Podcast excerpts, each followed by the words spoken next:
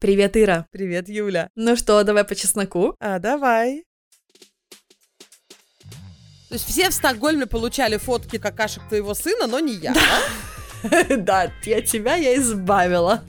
Счастье просрать момент. Короче, все прыгнули, побежали и попрыгали, а ты не побежал и такой лежишь и куришь бамбук и думаешь, что все бегут, господи боже мой. Так хорошо никуда не бежать. Поправь меня, если я неправильно услышала.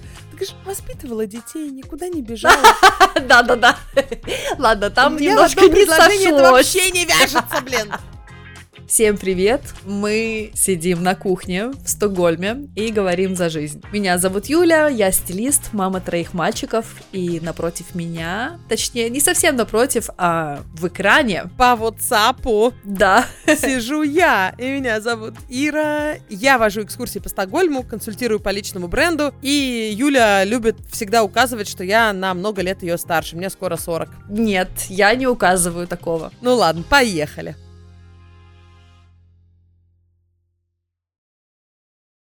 У нас очень интересная тема сегодня, которую прислала одна наша слушательница. И мне она так откликнулась, что я тут же заскринила сообщение, послала Ире и сказала, обязательно нужно это обсудить, потому что мне кажется, что многим это интересно. И речь пойдет о том, как с количеством детей возрастает или падает спокойствие их матерей. Ну или родителей, будем так говорить. Потому что мне часто пишут, что такое чувство, что с каждым последующим ребенком я становлюсь как-то спокойнее, уравновешеннее, мучу больше проектов, какие-то там новые-новые вещи, и что немножко нелогично, потому что, казалось бы, чем больше маленьких детей, тем меньше должно быть сил и больше состояния задолбанности. Блин, это такая тема большая, я даже не знаю, где начать. Да, вопрос как раз у девушки состоял в том, что, возможно, это как раз-таки так и есть, что чем больше детей, тем больше ты расслабляешься, и тем больше у тебя становится энергии. То есть ты ее не тратишь на всякое беспокойство. Или же наоборот, или, может быть, это и правда только так кажется со стороны, а на самом деле с каждым новым ребенком становится сложнее и сложнее. То есть вот она прям хотела, чтобы мы обсудили это в деталях, и, на мой взгляд, это прям супер интересно. Я помню, что когда у меня не было детей, я тоже смотрела на мамочек и думала, что,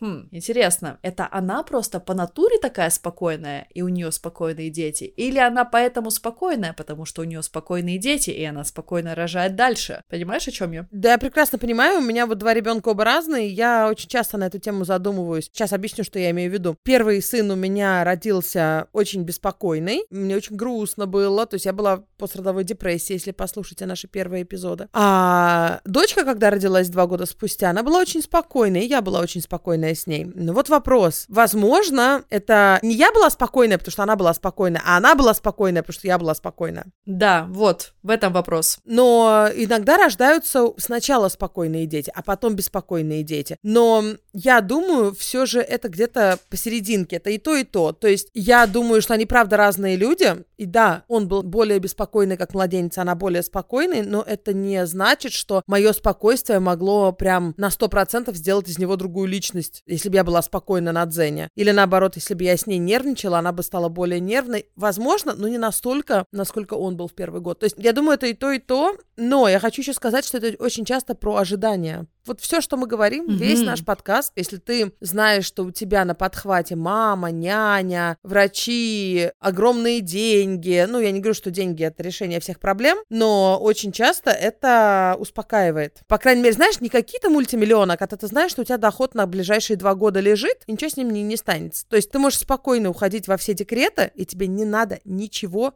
кроме ребенка делать. И учитывая, что ты очень хочешь заниматься ребенком, это тоже не все хотят. Однако, например, Адель, известная певица, у которой явно нет проблем с деньгами, она тоже рассказала, что у нее была послеродовая депрессия со своим первым ребенком. То есть явно у нее не было беспокойства о будущих деньгах. Плюс она такой артист, который не любит выступать. Она сказала, что она не будет больше выступать, она будет выпускать синглы, но ее настолько стрессуют концерты, что она не будет больше этого делать. То есть из этого делаю вывод, что она не переживала там о том, что ее карьера закончится из-за материнства, и, возможно, у нее и правда было время сконцентрироваться на материнстве, но все равно такая ситуация произошла. Ну, во-первых, э, если бы она еще и концерты бы делала, возможно, она бы зарабатывала больше. И это же понимают все агенты. И они же хотят тоже заработать. И они ее наверняка там пресили, и вот это ей не понравилось. Но, понимаешь, я сейчас говорю не о том, что мы работаем в декрете, потому что у нас нет денег. Я говорю о том, что есть девушки, которые не могут просто вот остаться с ребенком вот так вот вот зазануть, на дзене, зазануть, да? Уйти в дзен. Да, потому что у них другая личность, вот как и я. Мне нужно что-то делать, у меня постоянные идеи в голове, и мне их нужно реализовывать. Но есть другая группа мам, которые и рады были бы все бросить и только с ребенком остаться. Но они не могут расслабиться, потому что не позволяют финансы. Вот о чем я говорю. Мгм. То есть это не значит, что я была не расслаблена, потому что финансы не позволяли. То есть государство платило декрет, все было нормально, но мне казалось, подожди, я же могу и вот это сделать, и вот это сделать. И как же я, бизнес у меня на там полтора года умрет просто, вот это все. Мысли такие, безусловно, были. И я не могу их отделить материальные от креативных, понимаешь? Не могу отделить Да. сейчас, потому что у меня креативность монетизируется, это все вместе идет. Но насчет спокойствия, вот если у тебя совпадают ожидания с э, реальностью, то, мне кажется, спокойно. А если нет, то ты Мгм. неспокойно. Кстати, да, это очень-очень умная мысль. С Дусей я ожидала вообще самого худшего. То есть я уже помню, как бы, какой был первый, это был кранты какие-то. Я была готова, ладно, все сейчас отделаемся, вот чтобы еще подгузы не убирать далеко, пока еще Мася в подгузах, давай второго родим. Я потом не готова вот на все это. А она родилась очень спокойно, и я даже не понимала, что с ней, почему она засыпает по вечерам на всю ночь. Как такое может быть? Ну, дети ж так не делают, оказывается, делают. Мгм. И это не от того, что я была спокойна, это реально ее личность. То есть вот именно в плане засыпания. Она это сразу научилась делать. И мне кажется, что с моими детьми тоже так. Но Давид, он, правда, плачет только по делу. Если он хочет кушать, если он мокрый, если он хочет спать. Ну или если он, например, э, вот у него тут сейчас такой моментик, он может куда-то залезть и не мочь вылезти. Например, там между диваном и стеной встанет такой и ни туда, и ни сюда. Как Винни-Пух. Ну, ничего опасного, конечно, ничего опасного, да. Или вот он встает на ножки, а обратно не может сесть. То есть он встал возле дивана, а обратно не может спуститься на пол и стоит, орет. Спустите меня, что, где, почему я так высоко? Вот, но в целом такого, чтобы он орал, и я не понимала, что происходит, ну, когда колики закончились, сделаем оговорочку на это, не было такого. То есть он абсолютно тьфу предсказуемый в этом плане ребенок, поэтому мое спокойствие, которое читатели, слушатели могут наблюдать в моем блоге и в сторис, оно обусловлено в первую очередь вот этой его личностью, что я просто знаю, чего от него ожидать, и он такой легкий в уходе. М, звучит, как будто это машина какая-то. Нет, собачка. Да.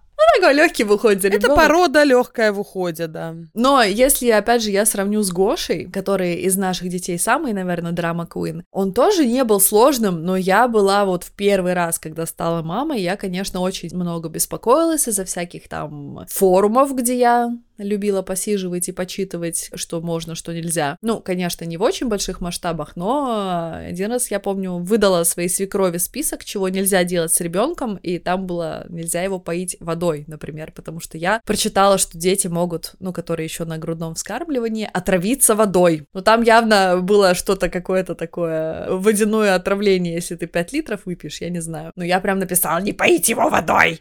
И еще там была куча всяких пунктов, чего нельзя делать. И я была просто супер уверена, что если я этот список ей не выдам, то моего ребенка поломают в мое отсутствие. Имеется в виду, я не собиралась его надолго оставлять, ну вот на тот там часик. С Давидом, конечно, такого уже нет. Я знаю, что все будет окей, не нужно выдавать никому никакие списки по эксплуатации. И, конечно, это сильно снижает какую-то тревожность фоновую, которая у меня была с первым ребенком. Но, блин, у тебя трое. То есть даже если с каждым сейчас меньше тревоги, но их трое, Юль. Да, То есть ты сейчас спокойнее, чем была с Гошей в первые годы? Слушай, как бы и да, и нет. Я спокойнее по части того, что я не придумываю себе проблемы. То есть я не придумываю, что «А вдруг, о боже, а почему он так жидко покакал? А это нормальный коричнево-зеленый цвет какашек или нет? Давайте погуглим, давайте спросим всех друзей. Пока ребенок спит, ты сидишь и гуглишь, как умалишенная, нормально это там что-то или нет. Меня ты спрашивала про цвет его говна? Я не помню. Слушай, а почему я тебя не спрашивала? Почему ты мне не присылала пупикс в, э, в WhatsApp?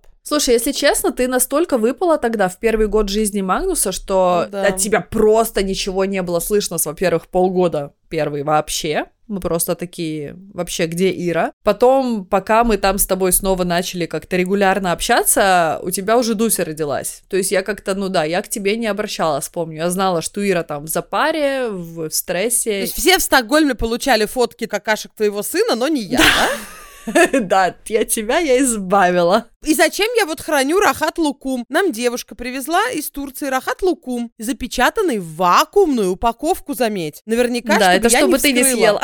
Да. И он все еще лежит. А теперь я понимаю, что мне никто не присылал дикпик. Фу, извините, пупик. Не ценит тебя вообще подруга, можно и сожрать рахат лукум. Правильно, отомсти мне, отомсти. Короче, что я хотела сказать. Да, то есть я спокойнее в части того, что я не трачу кучу энергии на ненужные мотыляния и психование по придуманным каким-то вопросам. Но, опять же, именно то, что их трое, это три причины для мамканья в разных тональностях с трех сторон. И в три раза меньше личного времени. Поэтому, конечно же, блин, ну это напряжно. Не, могу сказать, что я такая, о боже. Все легче и легче становится. Рожу еще двоих, тогда вообще, наверное, расслаблюсь. Знаешь, есть э, на ТикТоке такие видео, где девушки, которые много рожают, они показывают I was pregnant, и такая музыка, знаешь, ритмичная. И они пальцем показывают, и на экран выходят цифры. 2011, 2012, 2013, 2014. При том, что у них может только 5-6 детей, но они беременны, знаешь, с ноября одного года до там, не знаю, лета другого года. Кто эти люди, капец. 11 там, 12 13 14 15 потом раз, 17 ушел в другой столбик, не беременна. Потом опять 18 19 20 Такой смотришь, бля. А я, знаешь, какое видео видела? У нее дети вылезали из-под юбки. Она стоит в такой длинном платье, и там из-под платья вылезает один, второй, третий, четвертый. Короче, их там семь человек вылезло. Я тоже устала считать. Мне это напоминает видео, где женщина такая с прекрасными формами груди, значит, ест в ресторане, и раз у нее туда упала, ну, котлетка, не знаю, кусок котлетки, она полезла в грудь доставать котлетку, раз достает шоколадку, странно говорит. Потом лезет еще, ой, яблоки какие-то, потом еще огромный батон колбасы, тоже на ТикТоке где-то было. Вот, это мне такое надо снять, вот вирально. Это Виолетте надо снять. Стопудово, давай.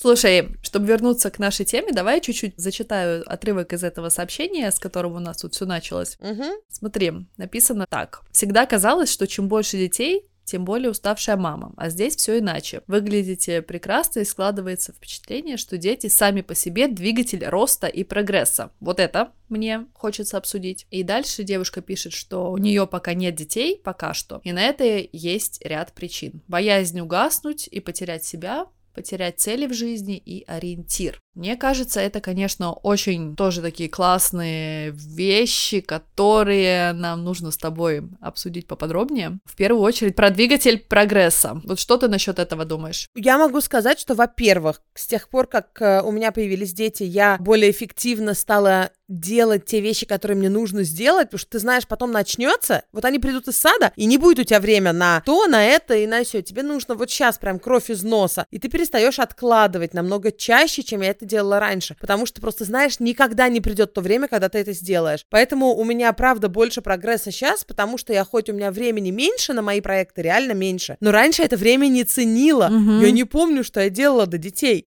Я тоже где, куда я просирала все это А время. теперь у меня там ограниченное количество часов в день, и я четенько делаю то, что мне надо. То есть, э, да, я более эффективно стала. Например, когда, я помню, я работала на кинофестивале, по-моему, я тебе уже это говорила, только не помню, это было в подкасте или в разговоре. Я сказала, что если сегодня я буду там работать, я там за час в день все буду делать. Там работа-то было, господи, 100 мейлов окучить, знаешь, в день. Ну, то есть, вообще, блин, на один плевок. И еще, знаешь, что я для себя поняла? После того, как я с Магнусом год отсидела, и мне было очень тяжело. Чтобы тебе было комфортно в декрете, я вижу два выхода. И, естественно, есть бесконечная конфигурация этих двух выходов. Это расслабиться и наслаждаться, либо это продолжать вести тот же примерно образ жизни, ну, с модификациями, которые ты вела. И я попыталась сначала расслабиться, наслаждаться, ну, про наслаждение там речи, к сожалению, не шло, но я решила, окей, я год посижу в декрете, там поделаю какие-то дела, но я многое поменяла в своей жизни. И видно, это не мой путь был.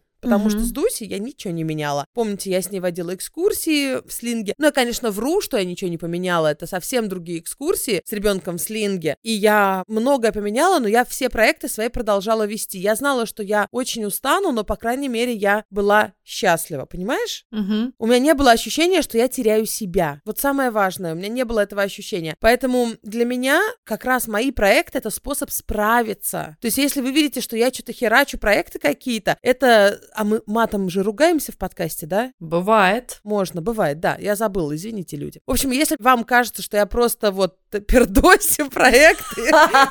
Какие еще слова ты знаешь?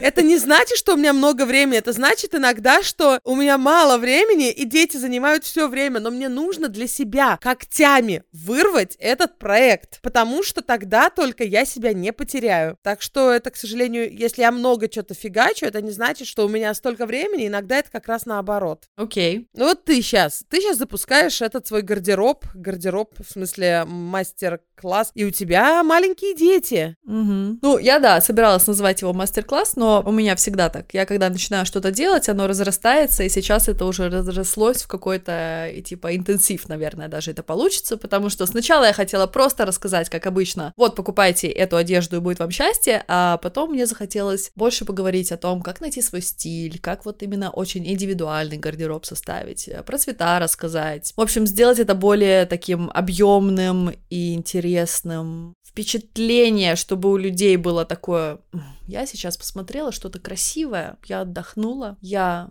сделала что-то для себя, и осталось какое-то такое приятное и легкое послевкусие. Вот такая вот у меня цель и задумка всего этого. То есть не просто рассказать, а чтобы какое-то еще у людей было впечатление, именно времяпрепровождения приятного. И да, конечно же, просто сесть и записать в камеру урок, показывая слайды на компьютере, было бы несоизмеримо легче, чем то, что я делаю сейчас. Но я понимаю, что у меня удовлетворение от того, что я красиво все сниму, что я вставлю какую-то атмосферу Стокгольма, что я буду стараться вести как бы диалог со зрителем, говорить с ней, с девушкой, которая смотрит, как с подругой, рассказывать, не просто вещать там тыры-пыры, трендовые юбки в этом сезоне, покупайте эти или вот эти, ну, если у вас широкие бедра или узкие бедра, то вот эти. Мне кажется, так никто еще не делал. Да, это была моя такая революционная идея в прошлый раз, и мне очень понравилось. Юля, ты Ленин, ты Ленин да. мира стиля. И Троцкий, и все вместе, да. Но это, конечно же, я не буду тут прикидываться, что это все супер легко. Это сложно. Продакшн занимает много времени, это занимает очень много сил, очень много мыслей, и мне все равно кажется, что можно сделать лучше, но я такой просто человек. Я хочу, вот, блин, 120% во всем. И по части красоты особенно мне нужно, чтобы было очень красиво. И эм, я думаю, что мне тоже нужно как-то получше найти баланс в следующий раз, чтобы было и красиво, и классно так, как я хочу, но при этом, чтобы затратилось меньше времени. Я думаю, что это приходит с опытом. И маленькие дети, конечно же, в этом помогают, потому что ты знаешь, что у тебя есть ограниченное количество часов, и чем больше ты делаешь какие-то определенные проекты, проекты, у тебя появляется понимание, сколько реально времени на это нужно. То есть, когда я первый раз делала, я такая, ну, что там снять, смонтировать, тыры-пыры, там это, ну, не знаю, ну, неделя. Потом, когда это вылилось в три, я такая, окей, угу. тут я сильно оптимистом, значит, была. И в последующие разы я уже это учитывала больше и больше, и в этот раз я тоже как бы пойму, что скажем, какие-то вещи нужно было делать быстрее и по-другому. Ну, это опыт, но что я могу сказать? И, конечно же, самый большой опыт, который я вынесла из прошлого проекта, что с детьми это делать не надо. То есть, если бы я сейчас была в декрете, я бы не стала это делать. Просто вот Mm-mm. М-м. То есть нам повезло все-таки, что Джак таки вышел в мае, потому что ничего бы не было. Ничего бы не было. Я просто, ну, понимаю, что когда ты делаешь что-то с детьми, то у тебя мозг рвется на две части. Я сейчас не хочу так работать. Вот просто я работала так, было классно в какой-то момент, но я поняла, что это не то, чего я хочу. Я хочу быть в потоке, процессе, а когда у тебя на одной коленке ребенок, другой рукой ты там что-то печатаешь, это не доставляет мне удовольствия, несмотря на то, что да, я могу прыгнуть выше головы и все равно сделать круто, и людям понравится, и они составят себе классный гардероб и будут присылать мне потом свои образы. Всегда так супер сильно радуюсь, когда мне девчонки шлют отзывы. Главное, прошлый продукт вышел осенью, а до сих пор пишут, как э, это сильно повлияло на их жизнь. Но несмотря на все это, я бы не стала сейчас это делать с ребенком. Вот так я скажу. А как часто ты отзывы выставляешь? Не знаю, это не очень актуально для нашего эпизода, но мне просто любопытно. Ну, слушай, если честно, очень редко, потому что мне как-то, ну, блин, что я хвастаться буду? О, смотрите, мне еще отзыв прислали. Вот меня какой-то такой, знаешь, барьер, наверное. Но учитывая, что осенний гардероб посмотрела больше тысячи человек, причем я не просила прислать мне отзыв, я не, там не было никакой формы, где можно было отзыв оставить. То есть мне девчонки пишут сами. И пришло где-то, ну, может, 400 отзывов. Я могу отдельный профиль в Инстаграме сделать и только отзывы туда запилить. И, конечно же, я далеко не все выкладывала. Я не знаю, вот что это такое? Это какая-то скромность дебильная или это нормально? У меня в последнее время пару очень крутых отзывов пришло про кухню, что люди прям мега трансформировались, в пять раз стали больше зарабатывать. Я такая, блин, я это никогда не покажу. Люди подумают, что я вру. Да, да, да, да, да, да, точно. Поэтому я счастлива была очень сильно, когда мне недавно прислала девушка свои фотографии сама до и после того, как она со мной познакомилась, так сказать, виртуально. Причем я никогда бы не попросила, знаешь, извините, а вы не можете прислать какие-то фотографии в стрёмной одежде, а потом очень классные луки? Ошибки. То есть, ну, как бы нет, это вообще не этично. И я не считаю при том, что все как-то, знаешь, плохо одеваются. Я думаю, что можно просто лучше себя узнать, и лучше упаковать свои какие-то нюансы внешности, подчеркнуть достоинства, огранить себя, так сказать, как бриллиант. Но я не хочу, знаешь, давить на то, что было плохо. Поэтому, когда она мне, еще несколько, кстати, девчонок, когда они мне сами прислали, я такая, вау, вообще офигеть. Вот это да. Вот, блин, теперь все поверят. Теперь понятно, что я не вру. Вот это мне было, конечно, очень приятно выкладывать. Это все-таки не слова, а наглядные такие очень результаты. Ну, в общем, мы ушли немножко от нашей темы насчет того, что дети это двигатель прогресса. Да, в моем случае это реально было так, потому что у меня было столько времени в декрете, когда у меня голова не была занята беспокойством о работе, потому что моя работа всегда требовала очень большого эмоционального вовлечения, и у меня уже не оставалось ничего, никаких сил думать еще о чем-то. А тут я гуляла с коляской и реально много думала. Это, я думаю, стало катализатором моего прогресса в каком-то смысле. Так что да, иногда нам нужно просто себя услышать и часто в декрете это именно и происходит, потому что у тебя тупо есть на это время потому что ты занимаешься очень многими механическими вещами, то есть ты руками что-то делаешь, руками там кашку мешаешь, подгузники убираешь, гуляешь, а голова свободна. Знаешь, еще просто многие в декрете начинают какие-то проекты, мне кажется, еще потому что ты немножко меняешь перспективу на жизнь. Тебе уже не так интересно делать что-то просто за деньги, тебе угу. хочется что-то значимое делать. Просто смотри, когда ты рожаешь детей, обычно это, ну, если не середина жизни, то средний период жизни, да, угу. вот мы сначала растем, учимся, учимся, тра-ля-ля, потом у нас дети, а потом уже мы уже взрослые, и потом стареем, умираем. Даже если это не кризис среднего возраста, а я опять вшивая баня, да, это все равно определенный средний какой-то период в жизни. Тебе кажется, что если ты сейчас не начнешь делать то, что тебе реально в кайф, ты никогда не начнешь. Переоценка идет ценности какая-то, и ты, во-первых, хочешь больше дома быть, то есть э, большинство хотят, немногие хотят, но даже я человек, который, ну, не домосед я. Все равно я давно уже хотела, как Магнус родился, максимально гибко работать, чтобы экскурсии вести только там 3-4 раза в неделю максимум, остальное время читать для экскурсий, вести соцсети, писать тексты разные там и так далее. И сегодня вот из-за того, что корона пришла, да, оно сбылось.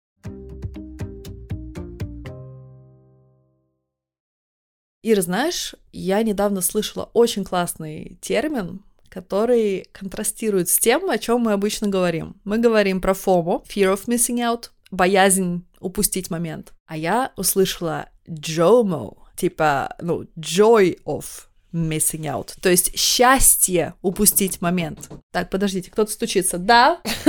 Короче, к Юле сейчас постучался муж, и мы сейчас узнаем, что произошло. Он с собой Давида-то берет? Нет, он не берет Давида, и я тут поняла, что у меня крашнулось это с тренировкой. Мне придется Давида на тренировку вести. Блин, мне это, конечно, не нравится. Ну ладно. У него техосмотр сегодня по машине. Так, продолжаем. Короче, счастье просрать момент. Короче, все прыгнули, побежали и попрыгали, а ты не побежал и такой лежишь и куришь бамбук и думаешь, Че все бегут, господи боже мой. Так хорошо никуда не бежать. И я такая думаю, все хотят, знаешь, чего-то достичь, добиться, что-то после себя оставить, чтобы ты прожил эту жизнь не зря. А я думаю, а что если ты просто прожил свою жизнь счастливо, делал в моменте то, чего тебе хотелось, не оглядывался на других, которые куда-то бежали и чего-то достигали, прислушивался к своим желаниям и просто жил, просто ел вкусную еду, общался, ладно, перейдем на женский пол, я про себя говорю, общалась со своими детьми, была дома, смотрела телевизор, сериалы, читала книги, я не знаю, что еще можно делать для удовольствия. Просто жила, воспитывала своих детей, была с мужем. И потом какой-то день, э, очень старенькая, ты посмотрела на свою жизнь и подумала, блин, как хорошо. Я просто жила, я прислушивалась к своим желаниям, я не переступала через себя, я никуда не бежала, не заставляла себя. Юля, только поправь меня, если я неправильно услышала. Ты говоришь, воспитывала детей, никуда не бежала. Да-да-да. Ладно, там мне в одном предложении это вообще не вяжется, блин. Простите, я как-то очень дико ржала сейчас.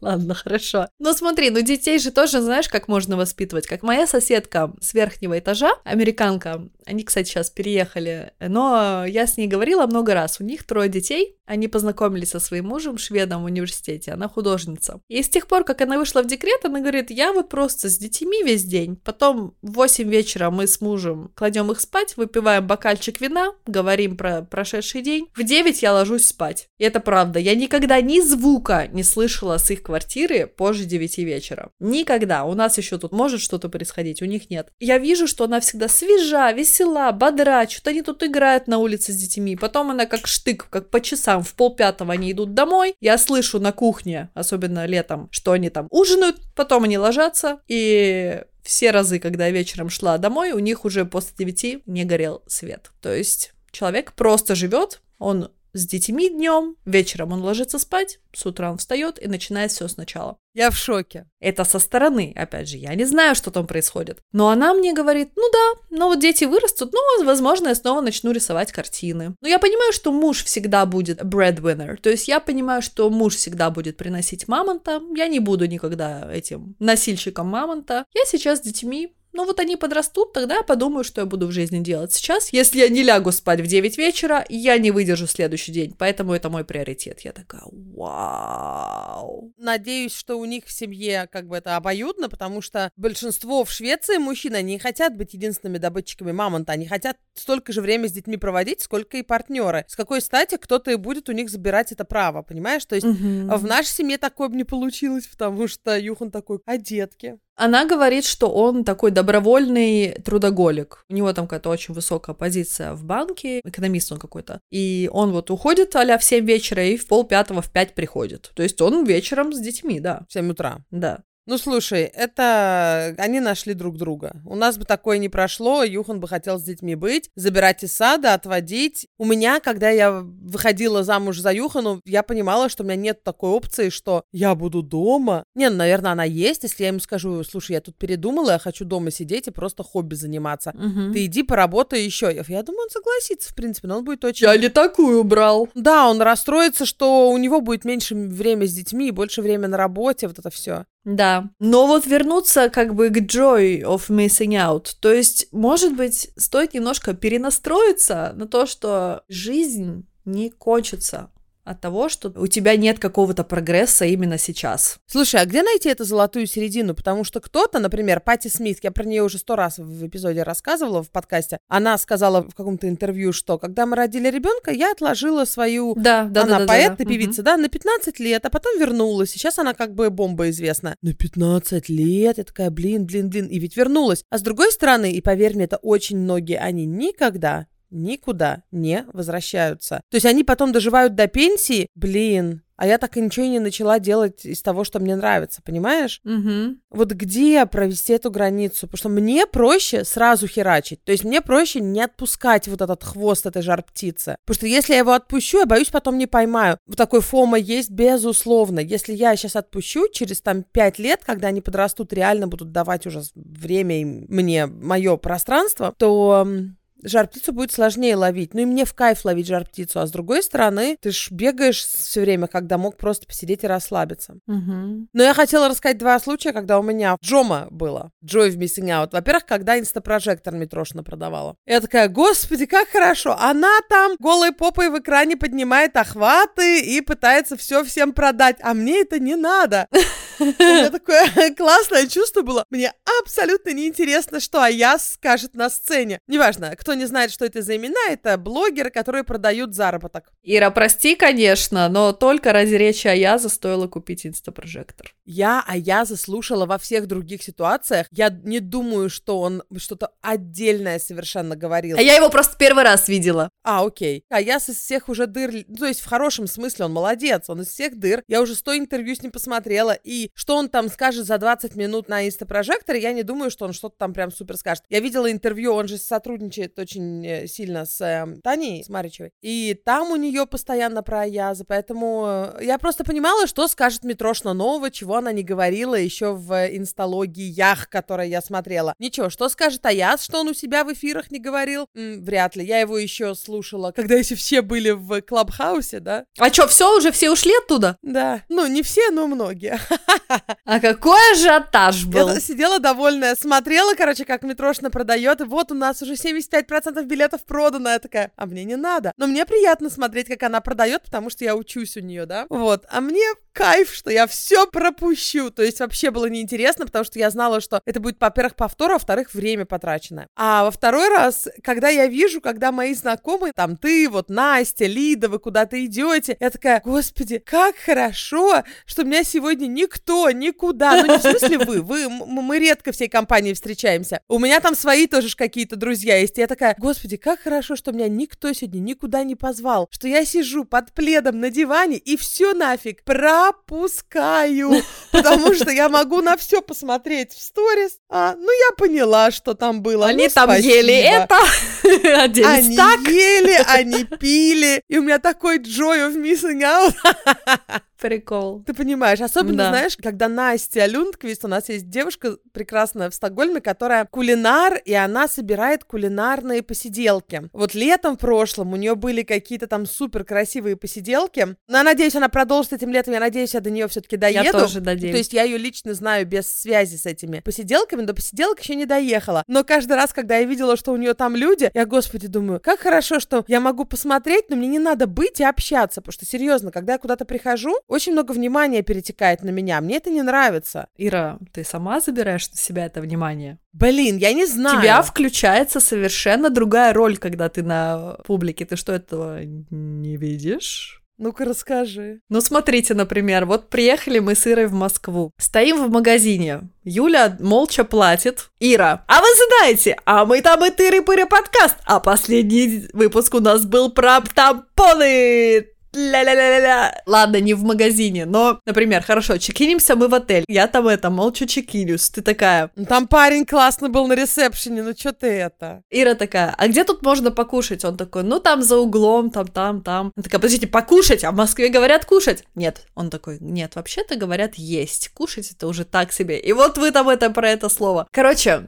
это было все очень прикольно, но я просто хочу проиллюстрировать, что ты очень много с людьми начинаешь говорить, шутить. То есть это все классно, сразу же какая-то атмосфера появляется. То есть сразу же какое-то такое, не просто какой-то человек пришел, а, ну, знаете, это, наверное, в конце рабочего дня они рассказывают друг другу. Представляете, приходила сегодня такая девушка, так там про это говорила, про это шутила, и наверняка этот ресепшенист тоже про это персоналу потом рассказал. Но ты реально, ты включаешься как-то, ты совсем другая становишься, когда публика. Блин, я никогда об этом не думала. Ну ты не видела? Я сейчас очень сильно включенная была. Я поставила Евровидение, и я Дусю посадила на диван, а перед ней танцевала и пела. А Дуся такая, блядь, что происходит? Почему мама дура?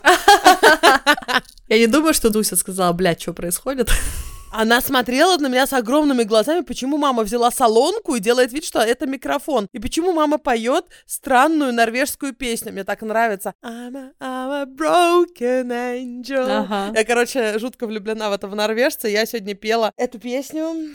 И, короче, я не знаю, надо подумать. Но я замечаю, что да, очень часто люди вот когда группа людей перетекает внимание, мне это не нравится. Ну, когда нравится, когда нет. То есть, если это мое мероприятие, то это мне нравится. Наверное, так чувствуют вообще люди, которые реальные, знаешь, селебрити. Я, кстати, вчера посмотрела Нотинг Хилл, пересмотрела. Но я-то, блин, не селебрити. Я не знаю, почему такое происходит. То есть, что у меня соцсети? Ну, соцсети у меня далеко не самые какие-то там, блин, большие. Но вот как-то так получается, наверное, потому что я очень громкая, эпатажная какая-то, не знаю. Люди же знают, кто ты. Они такие, окей, это Ира. И они от чего-то определенного от тебя ожидают, то есть какого-то поведения. И ты вроде как, ну, я сейчас вот чисто спекулирую, ты поправь меня, если я неправильно говорю. Может быть, ты как-то неосознанно включаешься в эту роль, которую они от тебя ожидают? То есть там вряд ли кто-то ожидает, пришла Ира и ничего не сказала. И такая, короче, посидела в уголке и ушла. Да, сто процентов надо побольше об этом подумать, да. Но мне приятно, понимаешь, интертейн людей. Мне очень нравится, когда над моими шутками смеются. Мне казалось, что ты специально это делаешь, что тебе нравится, что ты как бы включаешься.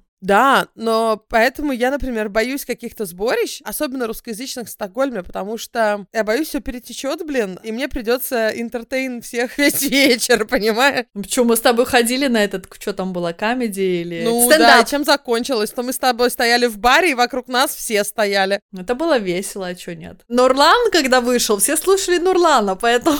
С Нурланом я не могу соревноваться, нет. Да, может быть, просто тебе нужно такое общество выбирать, где ты не сможешь перетянуть внимание. Мне очень комфортно, когда вообще никто не знает про мой блог. Это самый лучший вариант. То есть нет, смотри, допустим, когда экскурсии, я хочу, чтобы люди знали про мой блог, потому что там э, у нас Контекст общий знаменатель, как бы. Мгм. Да. Ну а если я иду в какой-то там кафе, ресторан, и вот это все, мне намного проще, чтобы не знали, и поэтому, наверное, я никогда не буду каким-то там блогером-миллионником, потому что тогда очень сложно от этого всего уйти. И я раньше думала, неужели людям неприятна слава? А вчера пересмотрела Notting Hill, и я прям чувствую ее боль. Джули Робертс, да, что она просто хочет нормальную жизнь с нормальным мужиком. Не вот это вот все, где ты шаг не можешь сделать влево-вправо, кстати, о нашем прошлом эпизоде про принцессу Диану. Папарацци за тобой бегают. Она... Ему была жутко благодарна, что он ее сделал вид, что не узнал. И Ага. кто помнит Нотинг Хилл, она заходит в его магазин книжный, и там еще мужик. И тот мужик второй сразу ее узнал и полез за автографом. А Хью Грант, он делает вид, что не узнал. Он ее узнал, мы видим по нему. Но она там мега-звезда, да, американская. Вот, он просто общается с ней как с обычным человеком. И это вот Мгм. то, что кликнуло между ними. Вот, нормально, да, я сейчас себя сравнила с Джулией Робертс? Ты запиши это где-нибудь в аналы нашего Не, я обычный человек, хочу, чтобы меня не замечали.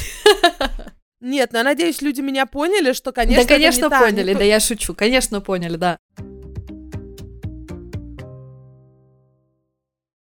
Ты знаешь, я иногда представляю, что было бы, если бы я случайно оказалась какой-то очень значимой для меня знаменитостью, например, в соседних креслах в самолете, например, с Дженнифер Лоуренс или Николь Кидман.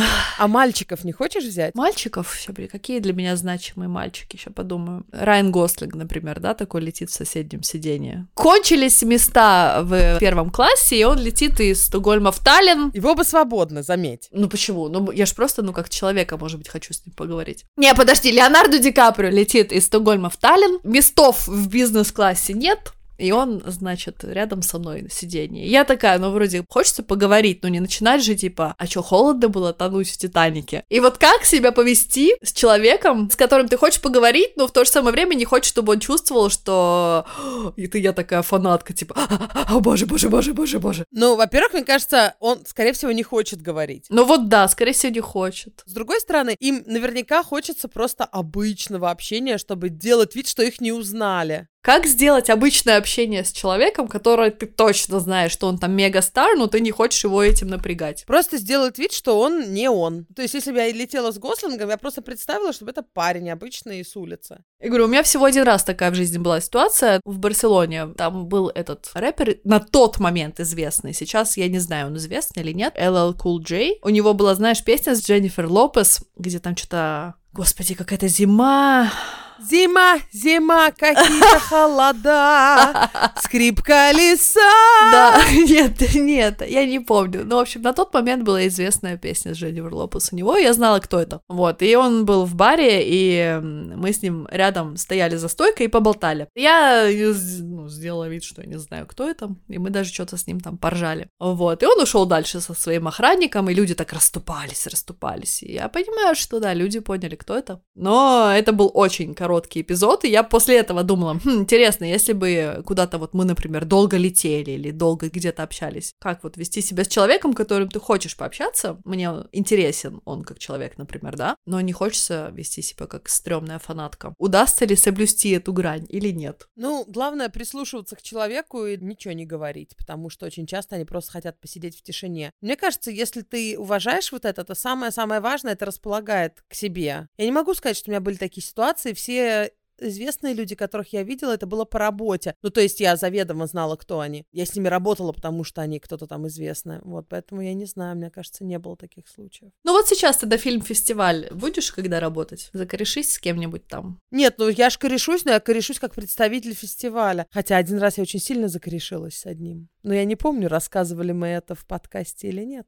Это было в Израиле, это еще было до мужа. Красивый румынский режиссер. Должен был улететь, но не улетел. Нет, это нам ничего сейчас не говорит. Я ожидала какую-нибудь крамольную историю с каким-нибудь известным, известным чуваком. Но он э, достаточно известный в фестивальных кругах. Нет, Леонардо Ди Каприо. Вот такого уровня я хочу.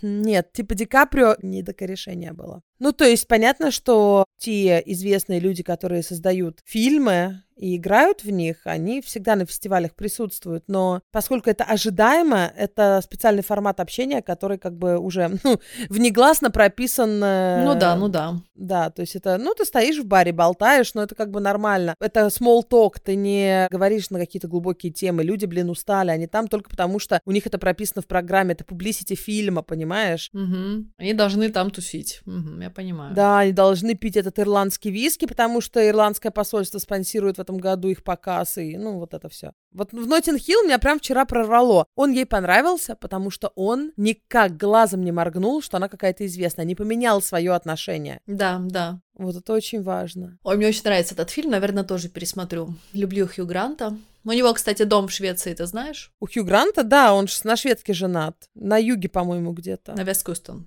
Ну да, да, да. В Турыков, вот где. Ха, я даже знаю где. О, я не знаю, где у Хью Гранта, вот. А я, знаешь, сейчас вчера смотрела и понимаю, что в нем такого прикольного. Вот вроде лицо не сильно красивое, но у него очень классная челюсть. А ты замечаешь, на кого он похож? Нет. Из наших общих знакомых. На моего бывшего парня. Ну, не челюстью, ну, может, лицом немножко, да? Поведением, поведением. Да, да поведением. согласна. Вот он какой-то скромный такой, но очень чарминг. Угу. Принц чарминг, да. Да, ну вот я всегда, когда на Хью Гранта смотрю, думаю, блин, ну вот реально напоминает мне моего бывшего, да-да-да. Вот. Не надо тут нам, мать трех детей, ностальгировать в подкасте. Да я ничего такого вообще, господи боже мой, там нет вообще. Ни разу. Вообще, вообще ничего такого. Просто, просто к слову пришлось. Я тебе рассказывала, что он у меня сигарету вынул изо рта? Ну, рассказывала. Год назад я сижу в городе, думаю, закурю. Я так редко курю. Хью Грант? Твой парень бывший. Джонни. Окей, нет. Чего? Хотя Хью Грант мог вытащить изо рта, потому что мы как раз в курилке обычно с известными людьми курим на фестивалях. Короче, я села такая в городе на скамейку, думаю, вот сейчас хороший момент.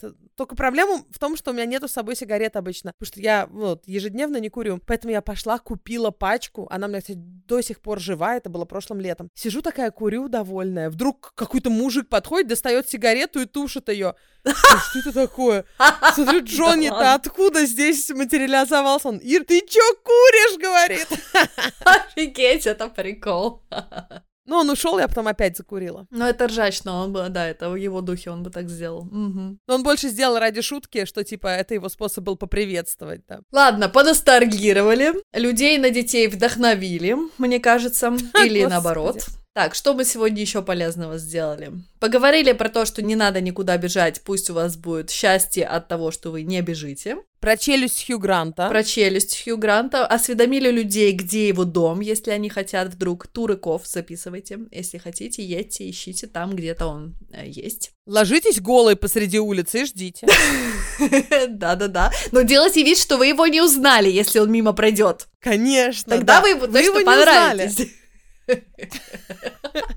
Вот. И если вдруг вы где-то увидите Иру на какой-то вечеринке, тоже делайте вид, что вы ее не узнали, потому что она просто хочет быть обычным человеком.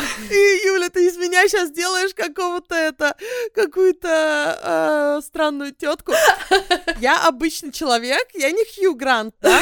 Но Да, мне да. нужно, вот серьезно, я, поскольку меня все знают как развлекателя, я правда возвращаюсь в эту роль развлекателя, когда я с компанией. Особенно с компанией, где есть новые люди, понимаешь? Мгм, Да, Мне да. надо их обязательно развлечь, блин. А мне не надо никого развлекать вообще. Мгм. Слушай, слушай, а знаешь, это Эллен, The Ellen Show? DeGeneres, да. Да, да, да. И она в одном интервью сказала, что я застряла в этом образе как бы приятной, милой и хорошей девочки. Типа, ну я такая подружка для всех. И даже какая-то херня какая-то происходит, я не могу выйти из этого образа. Как один раз она где-то лоханулась на какой-то бензоколонке, пролила бензин или что-то там у нее вывалилось, там она поехала и стаканчик забыла на крыше, и люди на нее смотрят, и она говорит, я еду и понимаю, что я поднимаю руку и улыбаюсь и машу им. Типа, что все окей, а, это я, да. м-м». Хотя на самом деле очень глупая ситуация, я очень злюсь и хочу на самом деле орать, что за фигня, боже, как это произошло. Там, может, она что-то испачкалась чем-то, я не помню. Какая-то такая была ситуация, где ты не улыбаешься и машешь. Она говорит, я понимаю, что я это делаю просто потому, что я в этой роли настолько застряла, что я не могу быть обычным человеком, который рвет и метает на бензоколонке. Я даже не представляю на уровне вот их, людей, которых знает весь мир, насколько это должно быть сложно. Потому что если это на уровне какого-то микроблогера в Стокгольме, уже чувствуется, когда ты вживаешься в роль и не можешь из нее выйти. Понимаешь? Да. То как это должно быть у людей, которых все на улицах узнают? Надеюсь, мы когда-нибудь спросим это у кого-нибудь. Например, у Хью Гранта. Мы уже определились с планом лежать голой в Турукове. Yes, план на лето прописан. Думаешь, э, с этим, с целлюлитиком можно полежать в Тюрикове на улице? Я думаю, да, это Швеция. Ты что? Я думаю, это Хью Гранту понравится. Я как лягу там, всю улицу займу, он пройти не сможет, придется внимание обратить. А ты такая, а путеводитель вам не продать? Извините. Так, Юля, хватит, давай Все, закругляться, прощаемся, пошлятину прощаемся. расскажешь Что-то мы разошлись к концу, как всегда. Девчонки, мальчишки, приходите к нам на Инстаграм. Давай нижнее подчеркивание по нижнее подчеркивание чесноку или ко мне, Юлия, нижнее подчеркивание бандок. И Стокгольм, нижнее подчеркивание, Ира. Спасибо большое, что поддерживаете нас на Патреоне. Ссылка на Patreon под описанием этого эпизода. И ставьте нам, пожалуйста, звездочки на... Звезды на Apple подкастах. Спасибо большое. Увидимся через неделю. Пока. Следующая передача выйдет в эфир на следующей неделе. До свидания, дорогие слушатели.